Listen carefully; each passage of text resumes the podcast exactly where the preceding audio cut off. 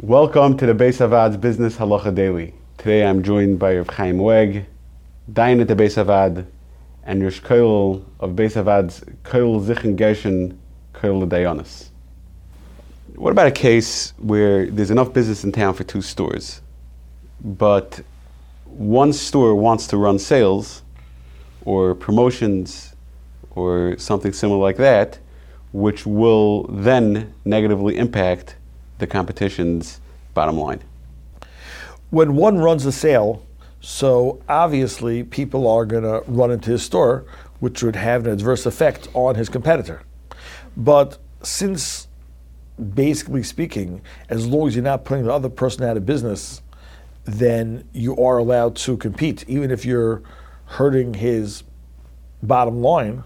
So if Ruvain is running a sale on some items, luring people into his sale, his store, so Shimon could then very well go ahead and make a sale on other items and lure people into his his store, and therefore there's no reason to assume just because you have a few promotions or you put a few items on sale, there's no reason to assume that you're putting anybody out of business and you're not luring all the customers. He could do the same thing, grab back a percentage of the customers, and therefore that would be perfectly fine to go ahead and to just cut everything in the sale in the, to do, go ahead and to just cut everything in the store to below cost because you have financial backing until you put them out of business. So that obviously is assur because you are putting him out of business.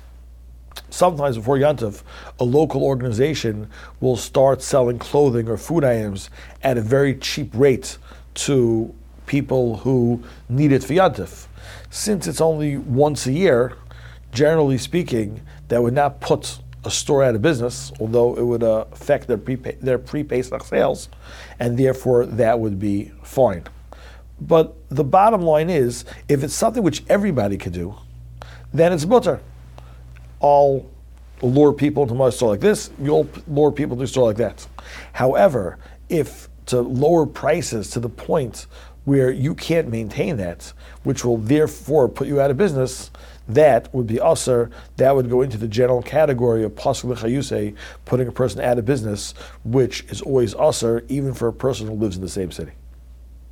If you enjoyed this video and would like to receive more like it, or to sponsor a future video, please visit baishavaad.org.